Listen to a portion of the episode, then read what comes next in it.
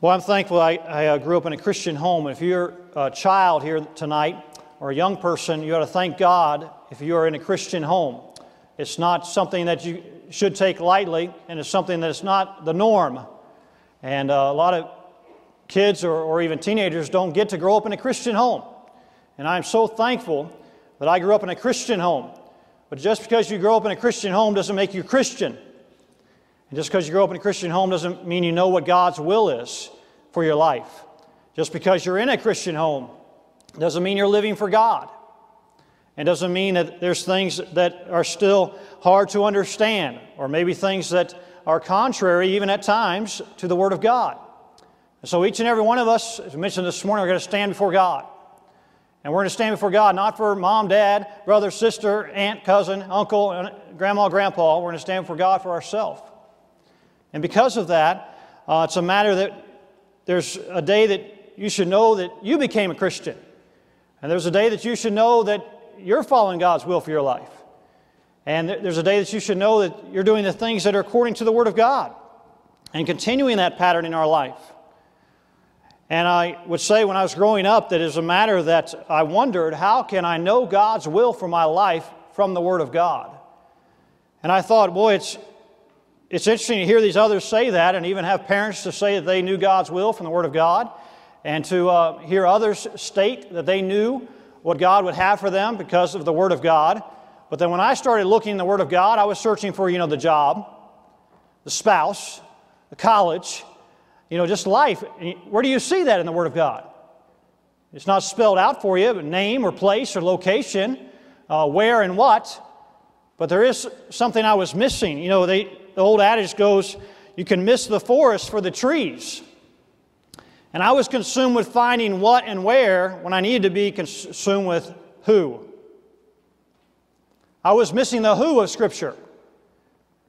I was looking for the what and where, and what, what was God's will for my life and where should I be, but I need to be more consumed with who.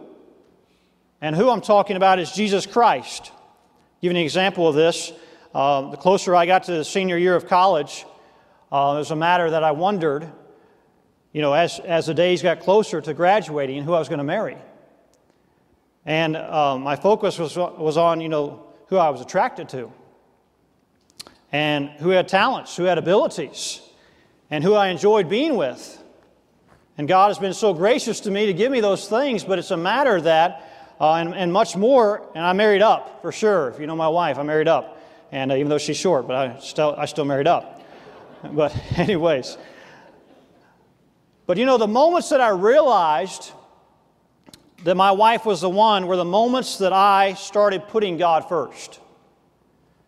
I want to show you a passage of scripture that, I, that really helped me with this. And just this one example, I just want to show you this. I believe it'll help tie in some other things tonight. But would you turn with me to Genesis 2, verse 21? And I, this is a passage of scripture that many of us are familiar with, but I've never quite seen it this way before. And I'm sharing with you a little bit more personal testimony than what I normally would, uh, but trying to bring a point across here and where I'm headed with this matter of of really following God and, and, and seeing, I mean, what I'm entitled tonight, the next generation to come getting to God. And the way that they can get to God, and the way that we can be getting to God on a daily basis. And so, with this matter of marriage, I, I, I had to come to this conclusion, and uh, even looking for a spouse or wondering how that was going to happen, I needed to put God first in my life and this is just my personal testimony. And, and uh, so, what helped me with this decision was the realization of what happened with Adam. In Genesis 2, verse 21, it says, And the Lord God caused a deep sleep to fall upon Adam. And if you're in college, you, you look for any reason to get sleep. But notice, the Lord did this. It wasn't just him looking for, it wasn't looking for a reason to sleep. It's a matter the Lord did this. The Lord caused a deep sleep to fall upon Adam, and he slept. And he took one of his ribs, this is God doing this, and closed up the flesh instead thereof. And the rib which the Lord God had taken from man made he a woman, and brought her unto man. And Adam said, This is now bone of my bones and flesh of my flesh. She shall be called Woe man. No, woman, I'm sorry. Because she was taken out of man. Would you notice with me, though, this is Adam at rest with God, spending time with God and Him alone. And then who brings her to Him? God did. And I think we miss it because we do just as I did growing up. I'm looking for the what, and I'm looking for the where. And I missed who. I need to be consumed with Christ first. I needed to be putting my attention on Christ and making sure He was supreme and be consumed with Him. You know, Matthew 6 33, seek ye first. We know this. And Psalms 37 4, delight thyself in the Lord, and He shall give thee desires in the heart. What are we to do, though? We're to delight ourselves in the Lord. Commit thy way unto the Lord. So it's, it's not as if God wants to keep desires that we have from us, but He wants Him to be the desire first and foremost. We need to make sure that our desire is first and foremost, that He receives the, the precedence, the most attention. Then, and only then, will God fill in the blanks the rest of our life. Can I ask you this evening, would you ask this question with me? How can we get the generation that is coming up, which we notice in verse 4, generation to come, and verse 6, the generation to come? How can we get them to know God? How can they not start looking for the who and the, or excuse me, the what and the where and miss it because of who? Getting more in touch with Jesus than the visual of looking for someone or something. How do we do this? Would you notice with me, first of all, tonight?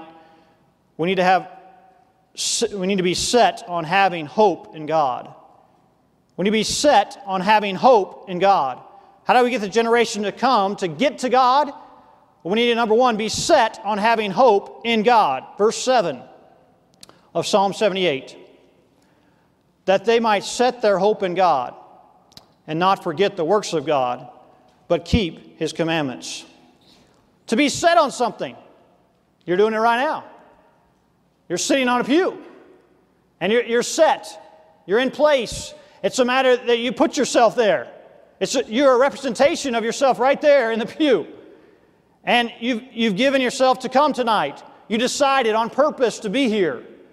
You had a strong desire, hopefully, to be here, and that's why you're here. And it's a matter that you put a plan into action. How do we set hope in God? You know, there's not a person in this room tonight, I don't believe, that wants to have hope in God and desires to have hope in God. But how can we be set in such a way that we're toward God, almost bent toward Him? And that what God has for our life is what we want.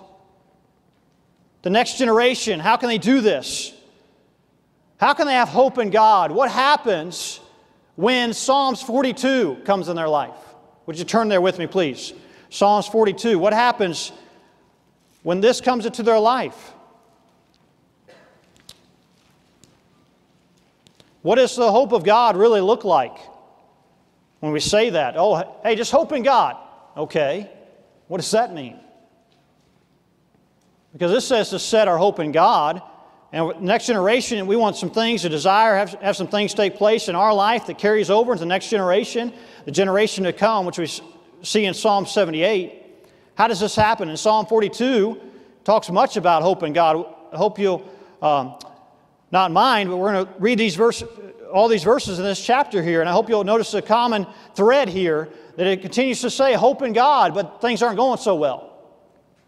And by the way, you and I know very well that life brings us problems and trials and struggles and difficulties. Psalms 42 as the hart panteth after the water brooks, so panteth my soul after thee, O God. My soul thirsteth for God, for the living God. When shall I come and appear before God? My tears have been my meat day and night, while they continually say unto me, Where is thy God? When I remember these things, I pour out my soul in me. For I had gone with the multitude, I went with them to the house of God, with the voice of joy and praise, with a multitude that kept holy day. Why art thou cast down, O my soul? And why art thou disquieted in, with, or disquieted in me? Hope thou in God, for I shall yet praise him for the help of his countenance. O my God, my soul is cast down within me. Therefore will I remember thee, from the land of Jordan and of the Hermonites from the hill Mizar. Deep calleth unto deep at the noise of thy waterspouts. All thy waves and thy billows are gone over me. Yet the Lord will command his loving kindness in the daytime, and in the night his song shall be with me, and my prayer unto the God of my life. I will say unto God, my rock, Why hast thou forgotten me? Why go I a mourning because of the oppression of the enemy? As with a sword in my bones, mine enemies reproach me, while they say daily unto me, Where is thy God? Why art thou cast down, O my soul? And why art thou disquieted within me? Hope thou in God, for I shall yet praise him, who is the health of my countenance and my God. Can I tell you this evening, the only way that hope is going to go to the next generation is if they see us have hope in God ourselves. No matter what comes. You say, oh, name it out for me. Would you, the, the, the struggle, the, the, the, trouble, the trial, the, the problem that comes my way, and, and how I'm to hope in God, and, and show me what that looks like. I don't know what it is. I have no idea what's to come to your life. By the way, somebody tells you what's coming in your life, and they're psychiatrists, you better just take, get some distance and start walking away, probably. Here's the thing none of us know what, what tomorrow might bring, none of us know what, what it's going to be like. We have no idea, and it's awful easy to stand here and, and say hope in God. But you know what? When we're faced with that trial right face to face in front of our face, and we have the difficulty that we didn't expect, and, and, and the death of a loved one, or, or, or something comes into our life, you know, that we're not expecting at all, then what do we do? Well, then we're really truly tested of where our hope is. And if whether we are just saying hope in God, okay, or really taking it to heart. And it's gone from head knowledge and made it down to our, to our heart. And the way we know this is would you, would you notice with me, if you would, and back to Psalm 78? To hope in God and to be set in, in hope in God and, and have hope in God, you know, hope needs to be in the Lord. And we have hope for all kinds of other things in our life, but hope in God is most critical. Well, I love the practicality of Scripture. And the practicality of Scripture is outstanding. If we're not careful, we, we see this so simple that we just keep on going. And we'll overlook these things. And I hope that some of these things that I bring out tonight out of Scripture, that I'm, one, bringing them out properly, two, that, that they're a help to you and they're a help to me. They've already been so, and I'm asking God to help me with them even now. And it's a matter that we're talking about the generation to come. And it's a matter that notice with me, if you would, if, if our hope is set in God, would you notice when they back up to verse 4 of Psalm 78? We will not hide them from their children, showing to the generation to come the praises of the Lord and His strength. Can we stop just there? And number one, I said we need to have our heart, we need to be set on, on hoping after God. And and in our heart to do that and, and making sure that it's not just something we're saying, but something that we really are hoping in God and we're tested when the difficult time comes. But this is how we know. Letter A, real simple praises, not pouting. Praises. To show praises and not pout. You know, I noticed something in this verse. It says that his works are wonderful. His wonderful works. I wonder what you, what you deem as wonderful. Boy, that's wonderful. I've tasted that, that's wonderful. I've, I've gone there, it's wonderful. Let me tell you about it.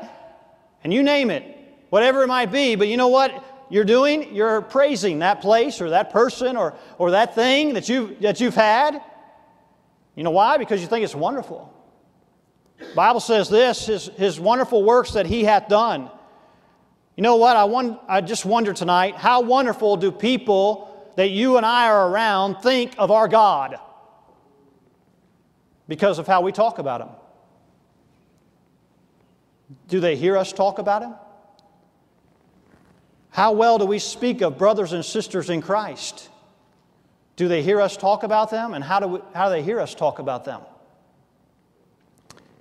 What's the picture that we're painting of, of the child of God to the unsaved world? Pastor said this many times that if you want to know what a Christian is supposed to be like, ask the unsaved. I don't know about you, but I feel as if sometimes and I'm sure I fall into this category at times, that we, if not careful, can hurt the cause of Christ and not help it. And so we need to be set on having hope in God, so much so that it's a matter that we're not pouting, but we're praising. We're talking about wonderful works that He hath done. Let me tell you about my God. Have you heard about my God? And then go on and on into praising our God. By the way, it shouldn't take long for us to think about what God has done for us and how great God is to us and for us and what He's continuing to do in our life and how He's at work in our life. Is this real to you? Is this real to me? Is this a matter that we just kind of talk about it? Or is it a matter that, that we are praising truly after God? You know, any group of people that, that should respond right should be Christian. Any group of people that, that sh- it should be very hard to offend, it should be a Christian. So, where do you get this stuff from? How can you say that? Well, Psalms 119, 164 says this Seven times a day do I praise thee because of thy righteous judgments. Notice with me, please. Hear this Great peace have they which love thy law, and nothing shall offend them. Lord, I have hoped for thy salvation and done thy commandments. My soul hath kept thy testimonies, and I love them exceedingly. I don't know about you, but already thus far, in, in these verses even, I see something that is, that is thrust into these verses over and over again. It's talking about our love for the Bible. And if I love the Word of God so much so, I'm going to be hard pressed to get offended. You say, You don't know what someone's done to, to me. Okay, well, it continues to say, I've kept thy precepts and thy testimonies, for all my ways are before thee. God knows. Can I say this tonight? The less that you are in the Word of God, the more you will be offended.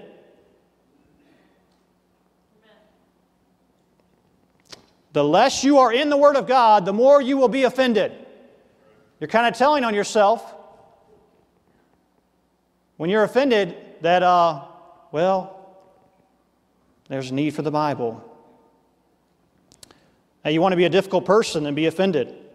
A brother offended is harder to be won than a strong city, and their contentions are like the bars of a castle. I don't know about you, but I, this is pouting. This is not praise, wonderful works, but, but God. But let me, let, me, let me say, there's nothing we need to drag God into.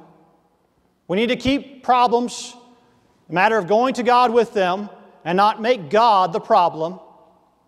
It's, it's important that we, that we be careful in a way of, of, of the pouting that just can automatically creep in if we're not careful. And this goes for all of us, it goes for me, it goes for anyone. You say, well, you don't, you don't know who said what, or see, that's why, why I should be able to say whatever I, I can say to someone and they should not be offended. Wait a second. The Bible says this that we're not to cause difficulty or be an offensive type person. In Romans 14 19, let us therefore follow after the things which make for peace, and things wherewith one may edify another. For meat destroy not the work of God. All things indeed are pure, but is evil for that man who eateth with offense. It is good neither to eat flesh, nor to drink wine, or anything whereby thy brother stumbleth, or is offended, or is made weak praise, not pouting. This evening, I, I wonder are you, are you known for negativity? Am I known for negativity? Are we known for negativity? Is there people that you see them coming and, oh man, what are they going to say? What are they going to do? What I notice here in this is showing to the generation to come praises of the Lord. Praises of the Lord. What kind of praises? Well, let me tell you about his wonderful works that he hath done. In verse 4, he established a testimony in Jacob. It's wonderful, and it's, it's a matter that the Bible says this the goodness of God, goodness, not badness, not, there's no wickedness, there's no wrong, there's no pouting. It's the goodness of God that leadeth to repentance. I don't know about you, but the goodness of God runs rampant. if you just think about it. And you can look at a glass, as we, as we know, half full or half empty. My parents used to say it this way, and I guess we've carried it on to our own children. If you can't say something nice, then just don't say it at all. And that's, that's some good advice. And I, I know that we want generation coming behind us. We're talking about the generation to come. We want them to, to have God look appealing to them, and we want them to have God in their life. Well, you know what? The better we make God look in our life, the better chance they'll have of taking God for their life. And so it's a matter that, and I want, I want them to know that, that God is worthy of all praise. He is worthy of being praised. And I don't want them to think that my God is not a mighty, strong God. My God is so big, so strong, and so mighty. There's nothing my God cannot do for you, for me. Nothing at all. And uh, so I see this, this matter, the goodness of God. And, and boy, I tell you what, it's, it's wonderful to serve God. It is just wonderful to serve God. And I want if, if there's a, a, dream and desire in my heart, and I'm sure it's been in your, many of your hearts, is a dream and desire to see children come to serve the same God we, we are serving, and to serve the Lord with their life, and to, to find themselves in, in a matter of whatever God has for them. You know, all of us can be full time serving God. Not all of us get a chance to be full time ministry, but we can all, all be full time ministering and being full time servants for God. What's a wonderful thing to serve God. It's wonderful to live for God and see people living for Christ. I don't know about you, but oftentimes, we're not careful, we can get caught up in the drudgery of whatever it might be. And we must bring ourselves back to delight in His will and to delight in what God has for us. Paul said it this way 1 Timothy 1 12. I thank Christ Jesus our Lord who hath enabled me for that he counted me faithful, putting me into the ministry. Notice with me, would, would you, verse 5. Verse 5, would you please? Verse 5. He established a testimony. The testimony of God is being given here, given so that it would be made known to their children. What is the testimony that we're talking about? The testimony that is given here we'll find in Deuteronomy chapter 6. Would you turn there with me, please? Deuteronomy chapter 6 you're still with me, you'll, you'll be turning to Deuteronomy chapter 6, otherwise, I'm going to think that you're asleep. Deuteronomy chapter 6. Deuteronomy chapter 6, if you would. Deuteronomy chapter 6. Not that many pages turning, I'm scared. Deuteronomy chapter 6. I've got the iPhones and all that, so that's why. That's why I'm going to, I'm going to think positive about this. I'm going to think about the glass half full, not half empty here, what I just talked about. Deuteronomy 6. This is what uh, testimony and what they were given. Now, these are the commandments, the statutes, the judgments of the Lord your God commanded to teach you, that you might do them in the land whither you go to possess it, that thou mightest fear the Lord thy God, to keep all his statutes and his commandments, which I command thee, thou and thy son and thy son's son, all the days of thy life, that thy days may be prolonged. That's interesting.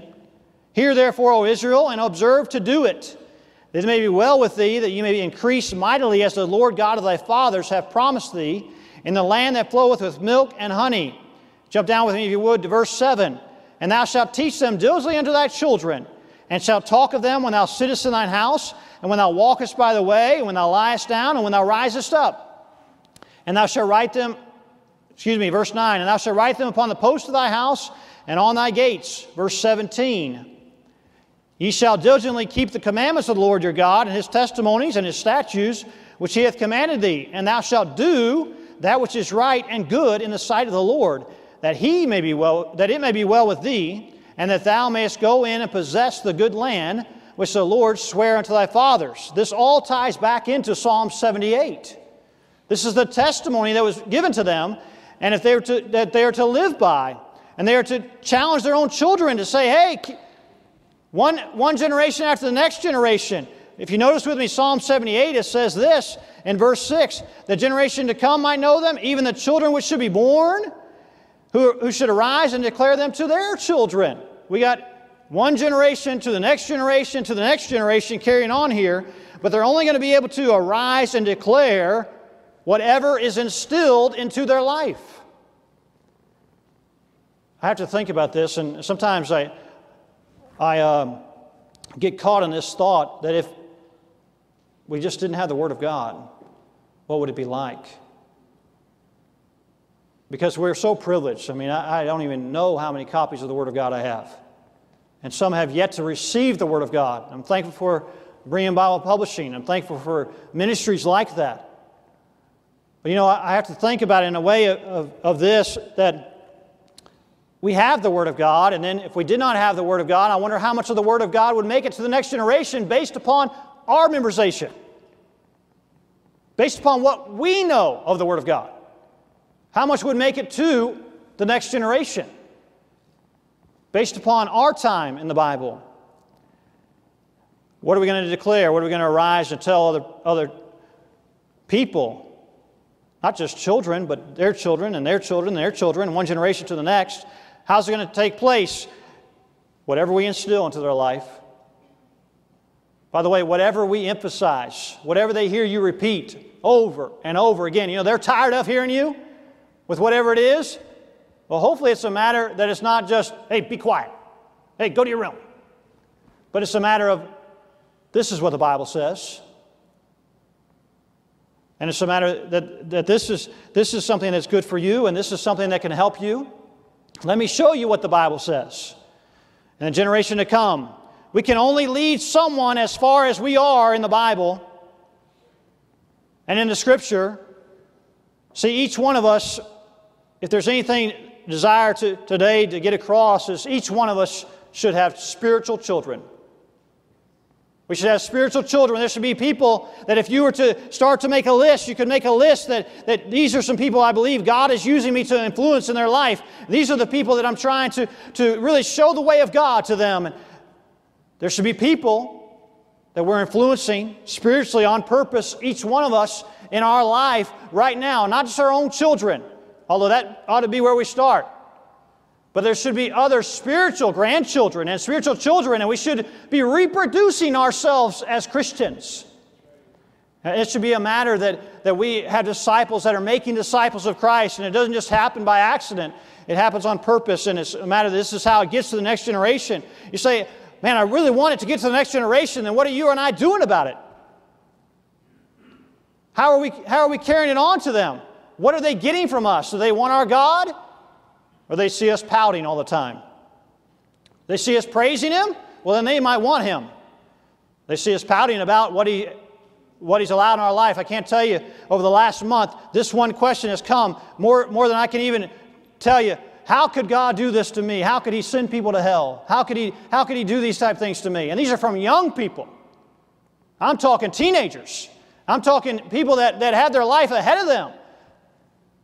Boy, it concerns me that it's not gener- that the generation to come is not going to have anything to do with God. Well, it could well be that we got to look back right now where we're at and say, what kind of God are we giving them? What kind of God are we presenting? What does God look like to them because they see God in our life? And, and God is helping me with this matter. And let her, let her be not only Letter A, what I just mentioned to you in a matter of showing praises and not pouting, but letter B, we need to show God's strength, not, not weakness. By the way, God is not weak. But if we're not careful, we will portray him as weak. That's not what the Bible says. The Bible says this the, show the generation to come the praise of the Lord and his strength. Verse 4 His strength. His strength 2 Corinthians 12, verse 5 and 10. For sake of time, won't turn there, but encourage you maybe later on this evening to, to, turn, to look at those, that passage of Scripture, and it tells you how to respond through trial and respond through false accusation and respond through ridicule. And here's the thing in verse 9, I'll just um, read you verse 9 of 2 Corinthians 12, verse 9, it says this And he said unto me, My grace is sufficient for thee, for my strength is made perfect in weakness. Most gladly, therefore, will I rather glory in my infirmities, that the power of Christ may rest upon me. But we must ask ourselves, and we're faced with difficulty that comes our way, and people say things that are false, or people ridicule, or, or the trial has come our way. Okay, God, you're putting me through this. right now, and I'm not pointing a finger at you, this is your fault. No, I'm not doing that. I'm saying, God, I need your help so that you get glory from this still, somehow. I wonder how often, and I know I have not asked myself often enough, God, how can I give you glory through this problem? How can you get glory through this? I want to ask you tonight, what's the next generation perceiving of our God? I mean, the generation, do they look at the next generation, the, you know, the little, the little ones, and out of, the, out of the mouth of babes, that, that, you, that you hear all the, all the funny words and all the, all the different things that come up, and, and the laughter that, that comes at times, and, and the tears that come, and the whines, and all that. But you know what? Aside from all that, kids are being the, the kids. What do they know about God? Because we're a Christian. We go to church. Just because I grew up in a Christian home didn't make me Christian. Just because I, I, I, knew my parents knew God's will didn't know I knew God's will for my life. I had to search the scriptures. The scriptures had to become real to me. And it's a matter that it goes for all of us that way. And so it's a matter that we need to, to make sure that God is appealing. What does God look to, like to, to others? Would you notice with me? And lastly, tonight, if not, then this is what happens. Verse 8 It might not be as their fathers, a stubborn and rebellious generation, a generation that's set not. Tonight we started off in a matter of how does the generation to come get to God? Well, we have to have our hearts set on, on having hope in God. And notice what happens if you don't have your heart set on having hope in God, then you'll have a heart that's really set not it, it says this it says, Set not their heart aright.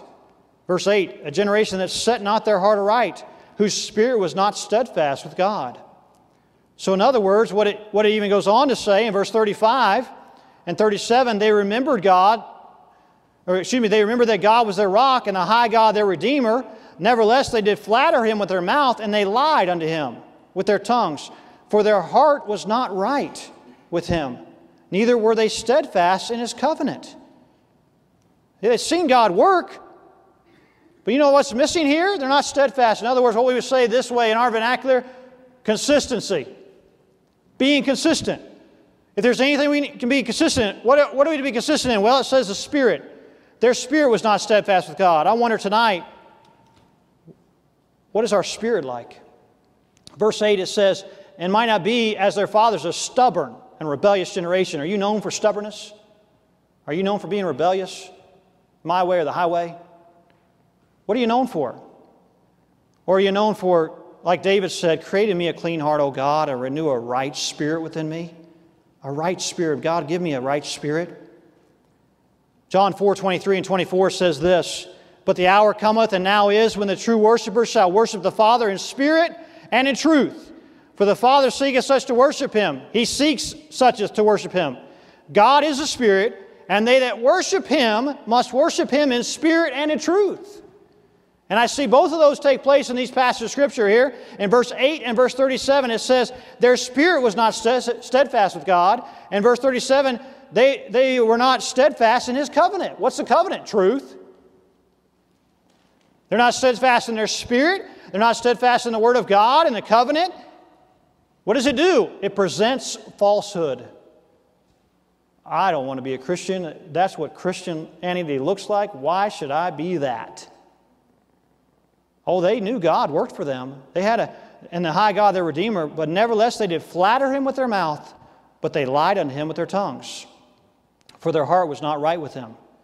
You know, just a matter of time, all things get revealed, anyways. You know, the worst thing about this in, in Psalm 78 is their spirit gets sour to God. They don't want anything to do with truth. And that's the worst thing that can happen to the next generation is they don't want anything to do with God. That's the God that you say you love and you, you serve and our spirit and in truth.